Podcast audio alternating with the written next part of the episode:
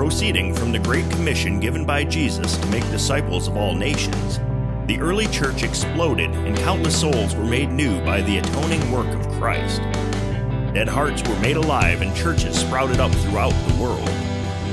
As a need for clear and concise biblical interpretation arose, the Reformed Confessions of the Faith were written and still have a major impact on the church today. The Confessional Collective desires to see healthy, theologically sound churches planted and on mission for the kingdom of Christ. Welcome to the Confessional Collective. Welcome to the Confessional Collective, where truth meets mission. My name is Aaron Carr. I am your host, as well as the pastor of First Presbyterian Church of Trenton, Michigan. And on today's podcast, we have Chris Santola. Chris is the worship pastor at Oasis Community Church in Hesperia, California. It is an RCA church where Chris has been serving in various capacities for a few years, but has been the worship leader for the last 4 months. Chris, how you doing, man? Hey, doing well. Thanks for having me on. Really appreciate you being willing to be on the podcast. If my notes are correct, you've been a worship leader for like 25 years in various places. That means you must be really, really old. Yeah, it feels that way sometimes.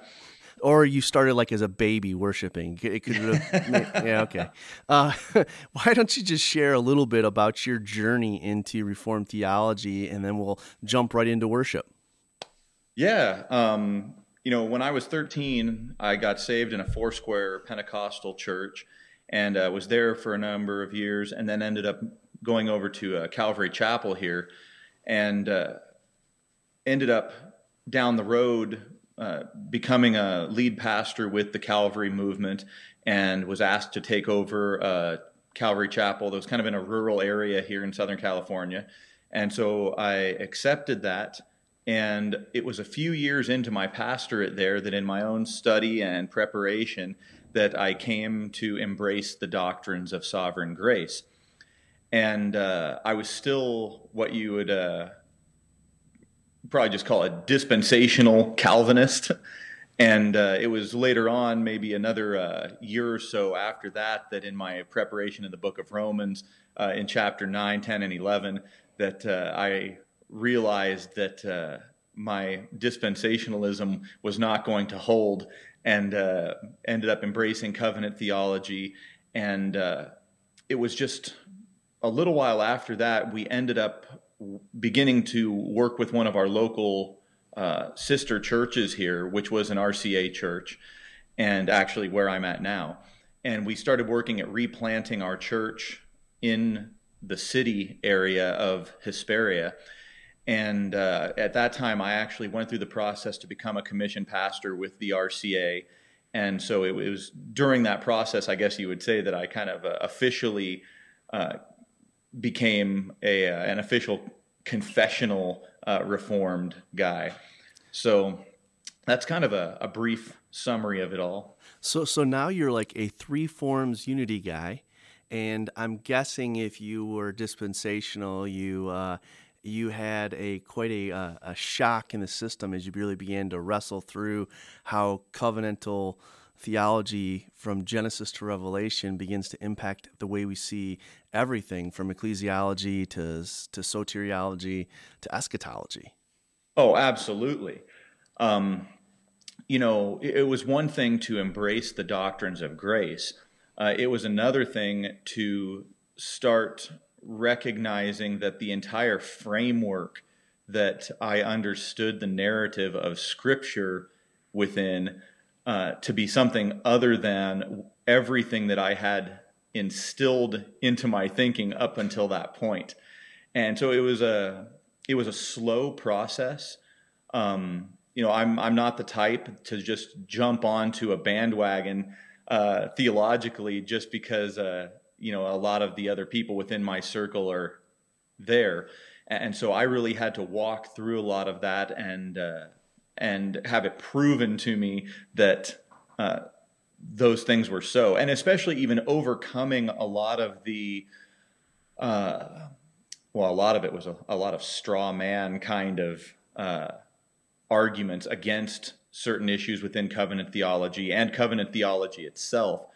And then really just beginning to form a biblical theology that kind of came out of everything that I was learning of Scripture during that transformation. Was there a particular area of theology in the sense of whether it was ecclesiastic theology or whether it was eschatology that really you struggled the most with? Or maybe it was soteriology? Or was it all of it? I don't know. It was all of it, but I think specifically, the doctrines of grace, that was in and of itself a huge thing because I was a rabid anti-Calvinist. You would have probably found me in some of those Facebook groups that that now we find ourselves so vehemently disagreeing with. But I had really planted my flag in the Geisler camp. I had read Chosen But Free a few times and really felt like that accurately represented where I was at. And I had read Bryson's work, Dark Side of Calvinism, Calvinism Weighed and Found Wanting, a number of those different types of things. And I was really working there within my camp, so-called, just to fortify my belief that Calvinism was wrong.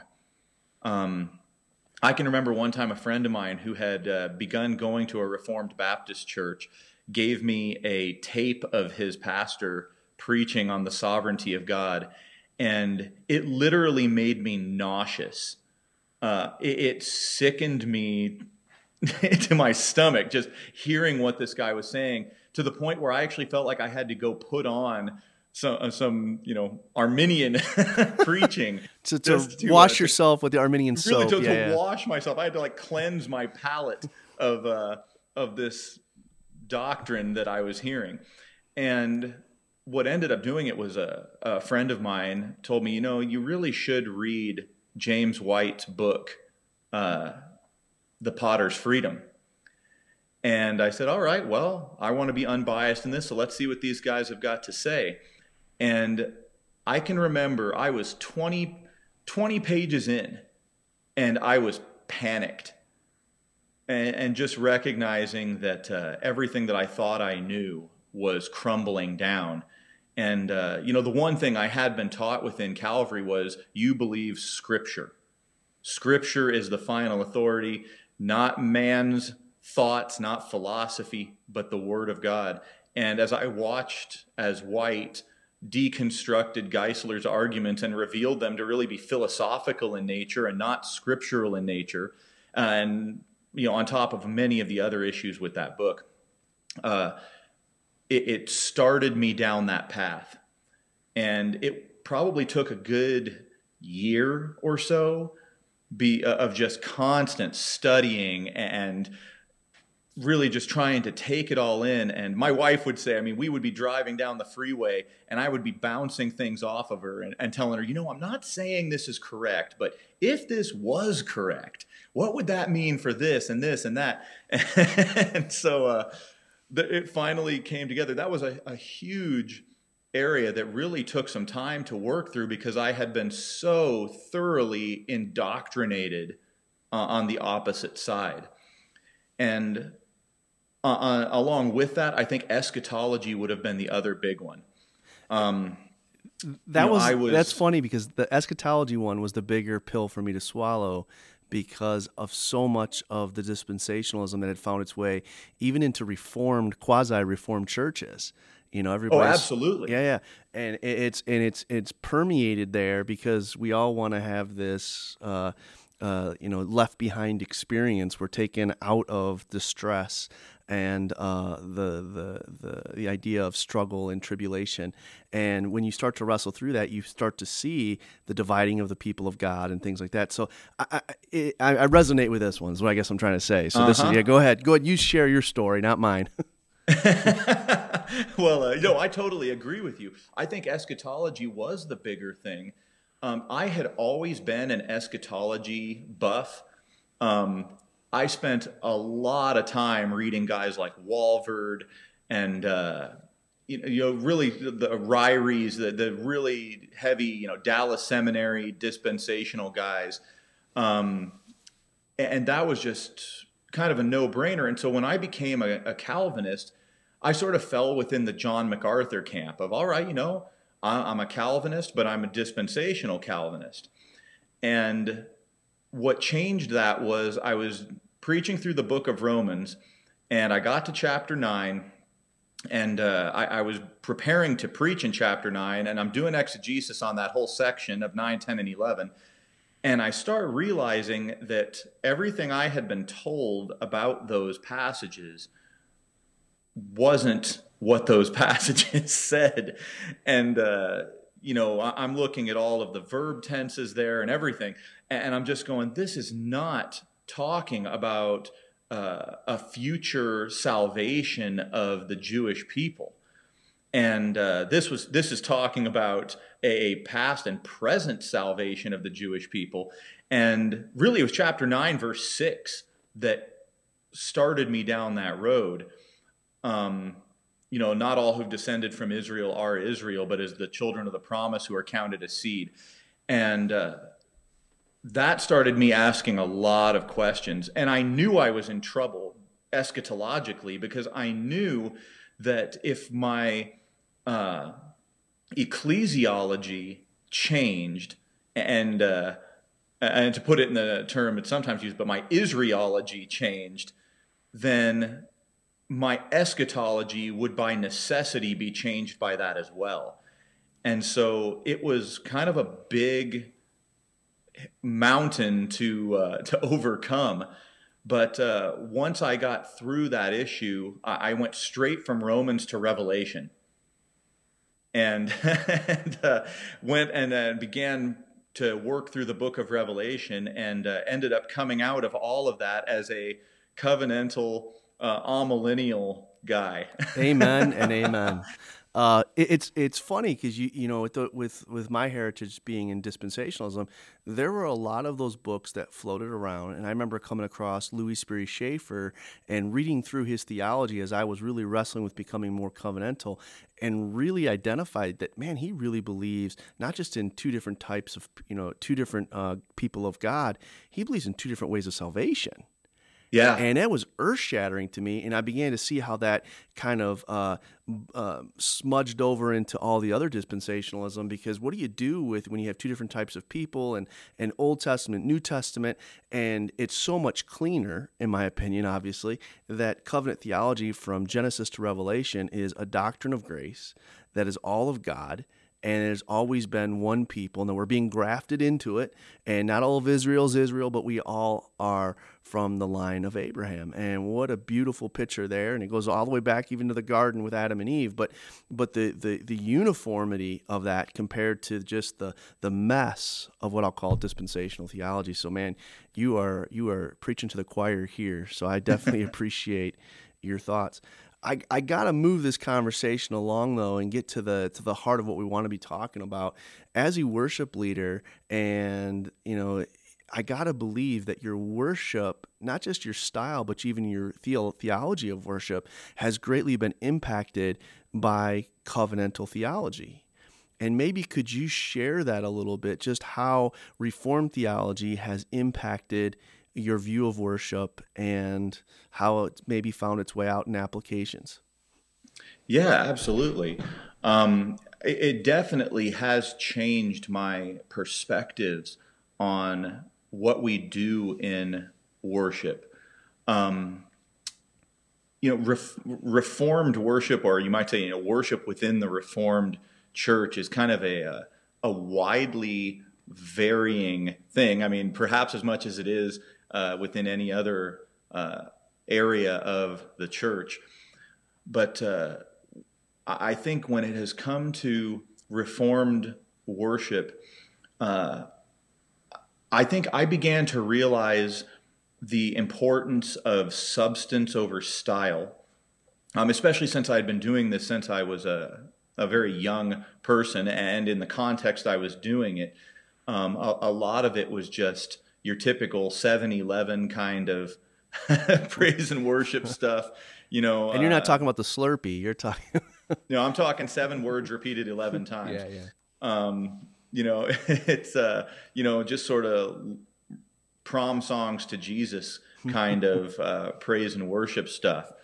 And I started realizing, wow, this is not what we ought to be doing when the church gathers on the Lord's Day in worship. And so my perspective on worship began to become much more theological. I wanted my songs to be communicating the same truth about God that the sermon was communicating. And so in that sense, I began to become much more, I hate to use the word picky, but definitely much more discerning, let's use that word, when it came to what I wanted to use as far as songs and worship. What are like, take us through that process. So as you're choosing songs, obviously you're saying theology matters. What are you not willing to yield on? Well, I think when it comes to music, I mean, the obvious things are that the songs have got to be theologically correct. I think that there's a lot of stuff out there these days that come from within Calvinistic churches that they've got a great melody and it's singable and it's in many other ways would be suitable for worship on the Lord's Day, but it might have one line in there that just says something that really just, it kind of catches your attention. You go, you know, I'm really not sure that lines up with what Scripture teaches about that. You know, I try to, there's a couple different principles I follow looking at worship music. And you know, one of them is that I want to make sure there's no obvious or even subtle doctrinal errors in the songs. I also recognize that no one song has to tell the whole story. No sermon ever tells the whole story, and no one song ever has to tell the whole story either, but it does need to fit rightly within the whole story.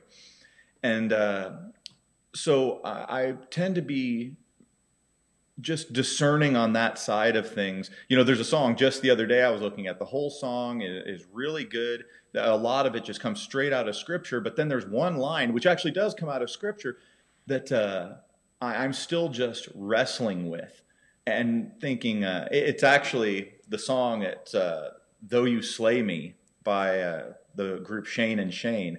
And I'd recently heard somebody sing this song, and there's a line in it that, it says, let this cup pass from me now. And I said, you know, I'm really not sure that I am comfortable singing and leading other people to sing something that was said by Jesus as he was preparing to drink the cup of the Father's wrath, you know, imagery which comes out of Zechariah. That was a very specific thing going on. And so I look at that theologically and I'm like, I really don't think I want to be comparing our trials that we endure with Jesus taking the cup of the Father's wrath as he goes to the cross. Wow, yeah. And so that would be, just something recently where I'm like, you know, really just not something I'm comfortable with. And so, musically, that's kind of where I'm at. I tend to lean a lot into the hymns. I do a lot of kind of modernized hymns in my worship sets. I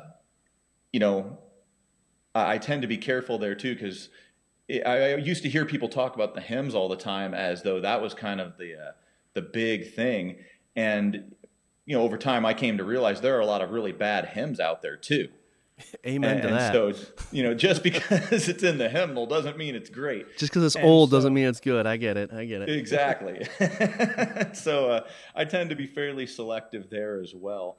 So I kind of do a blend of modernized hymns and also some contemporary stuff as well.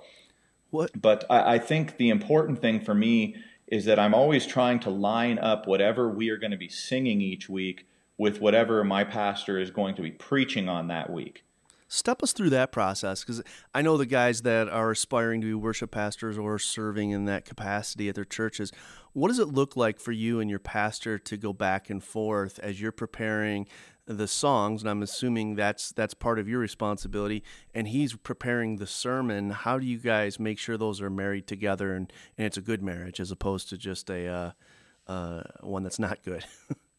Gotcha. Well, basically, part of my role here at Oasis is that I handle not only worship per se, but also liturgy. And so more or less everything that happens within the sanctuary doors from the beginning of service to the end is kind of in my lane. And so what I will do is at the beginning of the week, we get together and I hear from my pastor, here's where the message is going. This is what I want to talk about. Sometimes he'll kind of throw something at me like, hey, do you think you can include something along these lines in there? And what I will do is I will do my best to orchestrate every aspect of our service around whatever the text is and the sermon is for that Sunday. And so, I will begin with our call to worship. And I will choose scripture that has to do with whatever that subject is. I really typically try to always draw out of the Psalms for our call to worship. And then from there, I'll lead into two songs that I do everything I can to make sure that they are in some way connecting to whatever that message is. And from those two songs, I then lead into a time of confession and then assurance. And so during our time of confession, I will kind of close that with a prayer, and I will have kind of laid out my thoughts for that prayer utilizing scripture that has to do with whatever that subject is. And then when we come to assurance, I will somehow tie whatever that subject is into our time of assurance. And sometimes it's subtle. It's not always really blatantly obvious. Because I try to arrange our liturgy in a way that it does not come across as robotic. When I'm up there going through those times of the call to worship, confession, assurance, people will tell me, I can't tell that you're reading that off of a manuscript. And because I do try to just flow with it very naturally, and really to allow the Holy Spirit to even work through those times and to minister to people through those times, and not just to make it a just kind of that almost cliche sort of, okay, everybody stand, and now we're going to read this together, and now everybody sit down, and a very kind of strict, I just describe it as kind of, robotic type of liturgy. It tends to just feel very natural and heartfelt, which it is. And so anyway, from there, my pastor will come up and he will preach the sermon, and then closing worship and response is always geared as being responsive to what the word has said that day. And then I will write a closing benediction that we will all read together that, again, is tied into whatever it was that we would have learned from the passage that day. I like what you're saying, first of all, because I think you're not afraid to use the word liturgy, yet I hear a lot of younger Reformed guys maybe shy away from that, but the reality is everybody has a liturgy. Uh-huh. It's just what is yours, right? Yeah. And the second thing I really hear you hearing is there's a book written by Robert Smith Jr. called Doctrines That Dance. And it's about preaching, but I'm hearing it here in your liturgy that there should be a good rhythm between the doctrine that's being taught and the way in which it's presented. And you're trying to not make it very rote. You're trying to make sure that it is fresh. It looks alive because it is alive. It's life-changing, life-giving, the good news of the gospel. And it's not just let's go through these motions, but let's watch the marriage between good theology and good application. And that's what I hear you saying, and that excites me because that's what I hope for a lot of Reformed churches as they're being revitalized and planted, is there's a good marriage, as we've already stated, between our doctrine and our worship. And a lot of times it's disjointed, it's dysfunctional. What do you say, though, to the guy who says, that's great, Chris, I hear everything you're doing, I just don't have that much influence, man. They basically, you know, I get to do 3 songs, and what do you say to that guy? You know, he doesn't have the influence you have over the whole liturgy. How can he begin to, in a sense, make an impact to make sure that there's a good dance between the doctrine and the liturgy as a whole, the worship? Yeah, that's a tough place to be. You know, over the years, I think I found myself in that place a number of times. And my advice to that person would be baby steps. You know, there's 2 ways to bring about change. One is evolution, and the other is revolution. and that's definitely the place. You know, revolution comes in overnight and changes everything and just says, hey, deal with it. If you're that guy that you're describing, you don't have the leverage to pull a revolution, and you probably shouldn't anyway. Evolution is going to be the way to work with that, is to try and implement slow, small changes in your song selection and in what you can add into the service. I mean, one of the things that we try and stand back and look at is the big vision of the overall service. Everything in there is where it is at for a reason. You know, we do our announcements before we do our call to worship because we don't see our announcements as being a part of our worship service. Amen. You know, I don't think I can say that strong enough. Amen. It's not. Yeah. It's information. It's important information for the church, but it's not part of worship. Exactly. And so once we do our call to worship, everything from that point on is a steady ascent in worship. And so from there, you know, we sing 2 songs. We do confession and assurance. We receive our offering, which we remind people weekly. We see this as a part of our worship. It is a response to the generosity and goodness of God towards us. And, you know, from there, we go into the sermon, the preaching of the word. And then following that, we have communion weekly. And so everything climaxes with the preaching of the word, the partaking in the Lord's Supper, and then we conclude with response and song and a closing benediction. You know, to some people, it might seem just kind of random, but all of that is ordered the way it's ordered by design. I was just going to ask you that. Do you think your people recognize it? Because, man, what it sounds like is you legitimately, and I don't mean to go back to this, but you have a liturgy that dances. And I'm just wondering how cognizant your people are of what that flow looks like. I think some are probably more aware than others. You know, I think, especially in the time in which we live, people are not really liturgically minded, you might say. You know, it's not something that they're really consciously thinking about. But what we have tried to do here is to consistently remind people that everything we do in worship is responsive. I was really big on this when I was in the pulpit more, that I would talk about imperatives and indicatives, and, you know, that everything that Christ has done for us precedes and empowers anything we are called to do in response.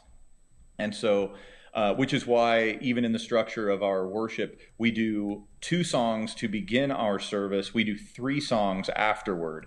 Which might seem kind of trivial, but we like to look at it as though the bulk of our song is in response to the gospel, response to Christ and who he is and what he's done and what we have learned of him in the word, as opposed to something that we do that's somehow bringing us to that place, you might say. I guess. It's funny because my worship leader at our church, we have virtually the same idea. We follow the 3 G's: guilt, grace, gratitude. And so as we move through our liturgy, you're moving from guilt, where there is a confession of sin publicly, and then we're given assurance as part of the movement towards grace, obviously the preaching of the word. And we try to do our sacraments under the grace portion. But then you get to gratitude, and as we move to that gratitude, we see that one of the ways that our people can respond in gratitude is singing. So a bulk of our worship is always at the end. And a lot of people have begun to catch on that there's something different, but they can't identify it yet until they've been with us for a while, and they start to resonate with that. It's so cool to hear you say that, because you're the second person to ever tell me you do that when we were one, just because in trying to be strategic about our liturgy and the movement, the flow of it, or the dance of it, if you will. So I appreciate that. That's awesome. I guess we could call that the Heidelberg pattern for liturgy. We're guilt, Presbyterian, grace, but we love the Heidelberg here. Yes, the guilt, grace, gratitude. If you don't know what we're referring to, just pick up your Heidelberg Catechism and read the second question of the first Lord's Day, and very clearly it gives the 3 G's for you. Let me ask you this: Are your study of this, did this just come by listening to podcasts and discussions, or were you doing some reading? And if so, what books would you say were most instrumental in helping to develop your liturgy? You know, strangely enough, my liturgy has kind of just flowed naturally out of my theology. You know, I'm not a seminary guy. I think there's definitely a part of me that wishes I was. It's something that in God's providential grace that has just not been a part of my journey. You know, all of my theological training has really all been done on an independent basis. Now, I've utilized as much seminary material and that kind of thing as I could get my hands on. And so I'm really grateful for stuff like iTunes U and so many other resources like that you know, the internet has made possible, where, you know, somebody who may not have the ability to actually go off to seminary can actually get that level of teaching, you know, typically for free, which is incredible. And so, you know, I've utilized a lot of the stuff from Covenant Seminary and RTS and Westminster and places like that. And aside from that, even just having a lot of friends who are also pastors within various Reformed denominations. I've got some guys that are OPC and PCA, and guys in the RCA and the CRC, and you know, a number of my friends went down to Master's Seminary here, which is a MacArthur Seminary down there in Los Angeles. And I've got a friend who's a professor out at RTS in Jackson. And so being able to have a lot of these guys around me that I have had the privilege to pick their brains has been incredible. And so, you know, my liturgy, when it comes to how I want to put together service, is really the response to what I have learned from Scripture and where I'm at theologically, and also not only myself, but even, you know, the others I work with here at Oasis, my pastor and a number of the other guys, that as we sit down, these are the things that we discuss and really try to work together on. And in that discussion, I mean, obviously it's iron sharpening iron, and you guys are going back and forth, and as you're growing through that, what would you say would have been probably the greatest learning curve for you guys as a team in trying to replant and using worship as the means of grace as it is to the church? I mean, you think about the preaching of the word being there, the sacraments being there, the fellowship of the saints. What were some of the learning curves you guys had in that journey? Well, during, and just to clarify, when I was replanting in the city, we did that for a couple years, and then we decided that we ought to merge together with Oasis. And so my church, which was called Redeemer at the time, ended up coming and merging together with Oasis. And it was at that time that I ended up coming on staff with Oasis here. Some of the learning curve was definitely coming out of a non-reformed background, trying to help people to see the value in doing those things. I'm not sure. I mean, I haven't had a lot of experience outside of Southern California, but I know that here things can tend to be pretty loose liturgically. Like you said, everybody's got a liturgy, just matters what it looks like. Things can tend to just be very, very loose within churches here. And especially me coming from a very rural area, it was very, very informal. And so as we started trying to transform that over time, I think the biggest issue we would have was that people just said, I don't understand why we want to do this. Why would we want to have something in our service like this? And for anybody who came from a Roman Catholic background or anything like that, you tend to get pushback from them as, this kind of seems, like what I grew up in and very structured. And I think that was a lot of what would freak people out, was as soon as you started to put any kind of a real structure into your service like that, people panicked because it started feeling, in their words, quote unquote, religious. Isn't that funny? Because I think most people have a wrong view of worship. They think worship is for them, the consumer, rather than God is the audience of worship, if you will. And, absolutely. And it needs to be aimed at him. And I think when you start playing with worship, man, all kinds of wars and stuff begin. And rather than seeing what we're trying to do, which is bring more the regulative principle aspects of let's be faithful in worship, that we're honoring God the way he wants to be honored in worship, because we all know what happened to Uzzah, right? When he touched the ark, right? It would have been better for the dirt to have gotten contact with the ark than for Uzzah. But we have this wrong view that God should just accept us the way we are, or am I happy? How do I feel? And all these idols are wrestling with us in our worship, so that when people come into worship, they really do believe it's about them, and they miss that it's really about God. And so we shouldn't be surprised that there's so much bickering and fighting. But, man, you are resonating with me on that, because we always do get, and not so much here anymore, but in different churches I've been at, whenever you start dealing with the worship stuff, man, you get all kinds of arrows thrown at you. Yeah, definitely. The whole issue you just mentioned about the kind of me-centered church thing is still a big struggle to overcome here. As people come in, they're coming in with the mindset of what can you do for me? What can the church do for me? What is God going to do for me? And in a sense, I mean, yes, I do think we need to come to be served by the Lord. But I think that our attitude as we come into worship is often so man-centered that we do, as you were mentioning there, we start losing sight of how does God want to be honored? And the easy thing is always looking at our songs and saying, okay, how much of this is about me and how much of this is declaring things about God?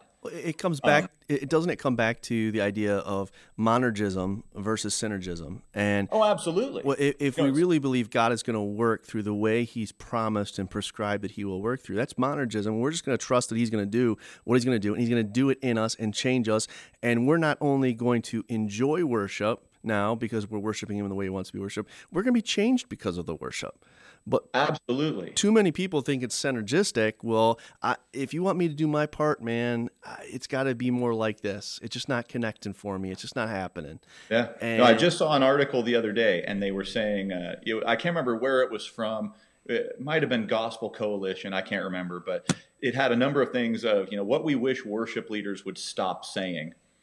And one of them was the phrase, you know, God, we invite you to this place. Oh, yeah. Amen. And I'm just thinking, it's completely backwards. Yeah. You know, it is God who is inviting us to come. You know, we are not in any way inviting God into this space. It's so strange. It's so bizarre sometimes. Some of the phraseology and the things that we say within the church that end up sticking around, that when you stop and think about it, you're like, man, that's dumb. I mean, how did this ever make its way in here? That's so true. There's so many goofy sayings, so many Babylon Bee memes that could be made from the goofiness of worship.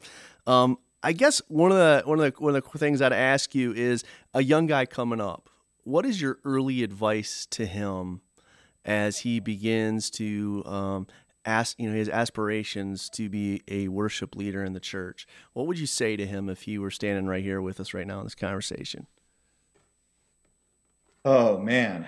A number of things. I think one would be be prepared to change. Be prepared for the Lord to be working in you and changing the way you think and the way you feel and your perspectives on things. I would also tell him, be prepared to take a stand in your principles and the principles you hold to from Scripture. There's going to be a lot of temptations to compromise on those things. And, you know, perhaps, you know, you may have a church that wants you to come and serve as a worship pastor there. But they're kind of really off on a lot of what they're going to be teaching there and their philosophy of ministry, but it's an opportunity for you. And I would tell that person, save yourself from a fate worse than death and hold to your principles and don't do it. You know, get yourself into a church where the word is taught faithfully, someplace where you are doctrinally in agreement with what's going on there, and look to serve however the Lord would have you to serve there. Be patient, be humble, and allow God to use you where He wants to use you. That is some awesome advice, important advice. I hope our young guys who are listening, who have aspirations to lead worship, that they would heed that advice. Kind of as we close, I just want to say personally, man, I'm pumped to have had this conversation with you about worship.